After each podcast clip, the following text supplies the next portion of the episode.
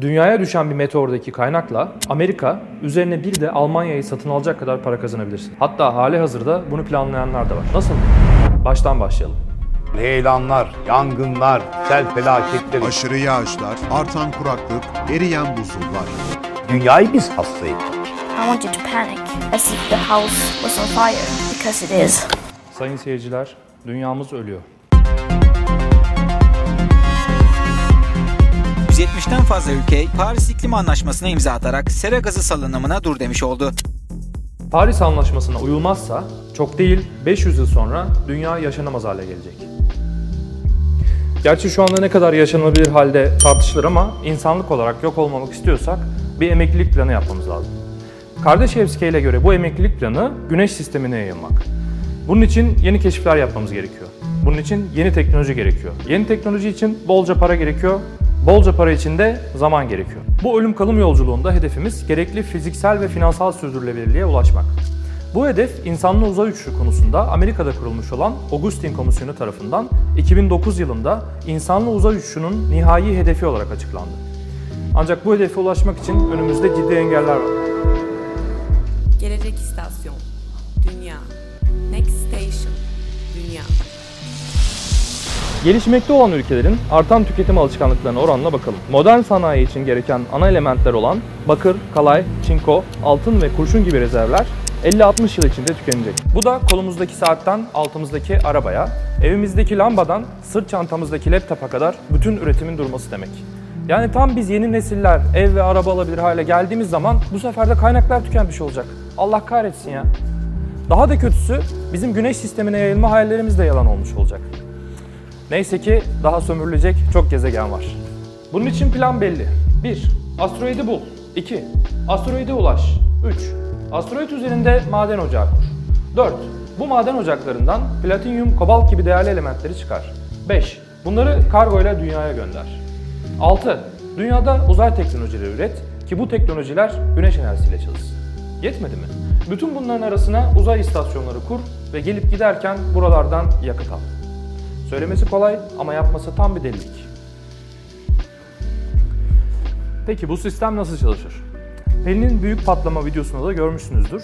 Hepimiz yıldız tozundan kardeşleriz. Yani dünyadaki her şeyin ama her şeyin kökeni aslında evrenin her yerinde olan temel malzemelere dayanıyor. Yani aslında dünyada da asteroidlerde de aynı materyaller bulunuyor. Ama dünya ortamının asteroidlerden ciddi bir farkı var. Yer çekimi. Dünya 4 milyar yıl önce sıcak erimiş bir haldeyken çok daha yüksek olan yer çekimiyle bütün ağır metal elementlerini çekirdeğine doğru çekmiş. Sonrasında dünya bu elementlerden mahrum kalmış ama asteroid yağmurları sayesinde dünya kabuğu altın, kobalt, demir, manganez, nikel, paladyum, rodyum, tungsten gibi elementlerle yeniden buluşmuş. Bu elementler bugünün ekonomik ve teknolojik ilerlemesi için vazgeçilmez durumda olan şeyler ama giderek tükeniyorlar. Dolayısıyla bizim bu elementler için yeni kaynaklar bulmamız, asteroid ve dünyaya yakın gezegenlerden ham madde çıkarmamız gerekiyor. Burada en öncelikli ihtiyaçlarımız da özellikle uzayda inşa edilecek yapılarda kullanmak üzere demir, nikel, titanyum gibi metaller. Astronotlara su ve oksijen, roket yakıtlarına da hidrojen ve oksijen gibi materyaller. Uzay araştırmacılığında bunu amaçlayan madencilik aktivitelerine in situ resource utilization yani yerinde kaynak temini deniyor. Okey anladık. Dünya devleti olarak bize yeni kaynaklar lazım. Peki nereden çıkaracağız bu kaynakları? Uzaydaki kaynak bolluğu akıl almaz düzeyde. Bu kaynakları keşfetme yolculuğu, bunları çıkarıp transfer edecek teknolojilerin geliştirilmesi aşamaları ve bütün bu süreçte yaşanacak maceralar bilim kurgu filmlerinden de tahmin edebileceğiniz üzere çok heyecan verici şeyler. Ama şu an teknolojimiz kısıtlı. Dolayısıyla sınırlarımız var. İlk sınırımız mesafe. Gidip gelebileceğimiz belli bir mesafe var. İkincisi bütçe. Bu konuya ayırabileceğimiz kısıtlı miktarda para var. Bu yüzden şimdilik sadece dünyaya yakın olan asteroid ve gezegenlere gidebilecek durumdayız. Gelin bu küçük zengin adacıkları beraber tanıyalım. Bu asteroidlerin birkaç türü var. C tipi asteroidler. Bu asteroidlerde bolca su bulunuyor. Şu an için suyu uzay madenciliğinde kullanmıyoruz ama işlerimizi kesinlikle kolaylaştırabilir. Belki hiç aklımıza gelmez ama uzayda tuvaletimizi nasıl yapacağız mesela? Nereye iş yapacaklar? Bu ve başka birçok sebeple bu asteroiddeki sular kullanılarak masraflar kısılabiliyor.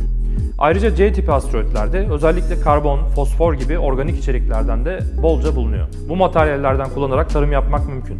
Yani Matt Damon gibi kakamızla patates yetiştirebilir hale gelebiliriz. S tipi asteroidler. Bu asteroidlerde su az var ama nikel, kobalt gibi birçok metalden ciddi miktarda bulunuyor.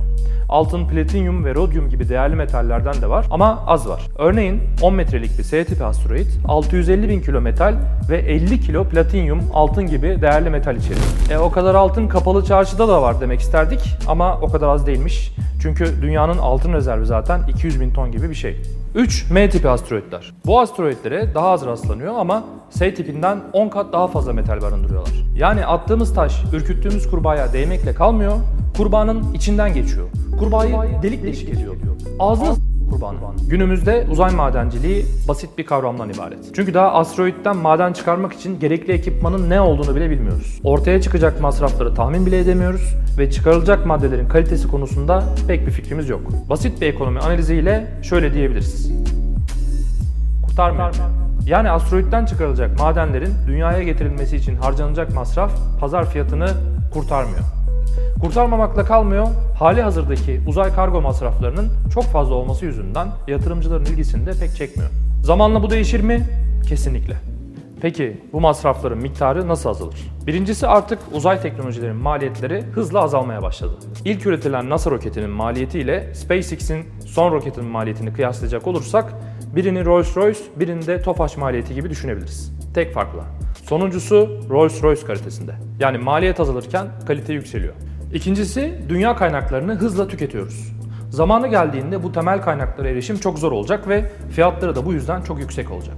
Şöyle düşünün, dünyadaki son unlarla bin ekmek üretilseydi bu ekmekler kaç paradan satılırdı? Gelişen teknolojiyle beraber uzay madenciliğinin bir anda aslında karlı bir iş olmaya başlama potansiyeli var. Yani 100 bin dolara bir ekmek almakla 100 bin dolar harcayıp uzaya gitmek aynı şey olabilir. Bunun yanında biliyorsunuz Elon Musk ve Jeff Bezos gibi insanların uzay turizmi planları var. Yakında başlayacak bu turizmin kullanacağı yörüngelerde su ve oksijene ihtiyaç olacak. Dolayısıyla bunların taşımacılığı büyük kar sağlayabilir hale gelecek. Kazanan bir kez daha turizm olacak. Son olarak asteroidler gökkuşağının altındaki altın dolu çömlek gibi bir şey. Şöyle ifade edelim. 1997 yılında çapı 1.6 kilometre olan küçük metalik bir asteroidde bile 20 trilyon dolardan fazla değerde endüstriyel metal olduğu söylentileri çıktı. Bu parayla gayri safi yurt içi hasılasına göre Amerika'yı bir de üzerine Almanya'yı satın alabilirsiniz. Sixteen Psyche diye bir asteroid var. Bu asteroidin içerdiği demir nikel alaşımıyla dünyanın üretim ihtiyacını birkaç milyon yıl boyunca giderebilirsiniz. Bu işle ilgilenen Planetary Resources adlı firmaya göre 30 metre uzunluğundaki bir asteroidden elde edilecek platinin değeri 25 ila 50 milyar dolar değerinde. Bu parayla Microsoft'un %10'unu satın alabilirsiniz. Evet, şu anki ekonomimize göre burada çok yüksek kazançlar söz konusu ama biraz özgür hoca refleksiyle düşünelim. Dünya dışından bu kadar değerli metali dünyaya getirirsek ne olur?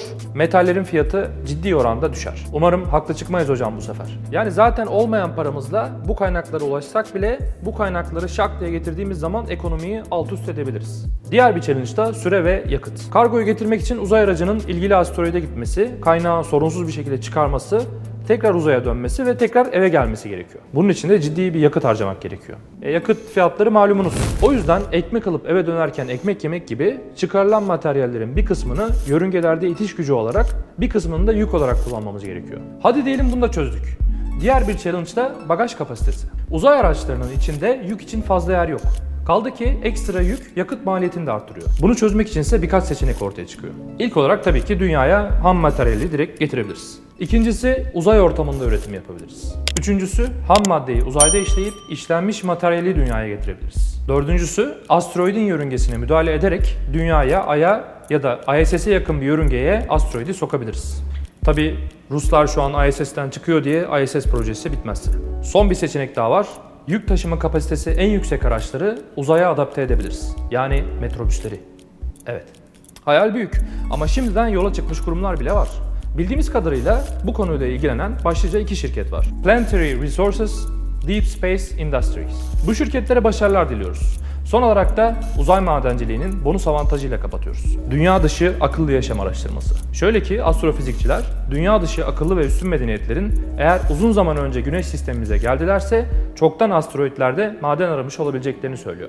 Eğer bu doğruysa onların maden arama aktivitelerinin bariz izlerini asteroidler üzerinde bulabiliriz. Sonra da gelsin uykusuz geceler, stresler, anksiyeteler. Sanki yeterincesine sahip değilmişiz gibi. Neden olmasın? Bekleyip görelim. Beklerken de bize abone olmayı unutmayalım. like atalım, yorumları aşağıya bırakalım. Benim benim.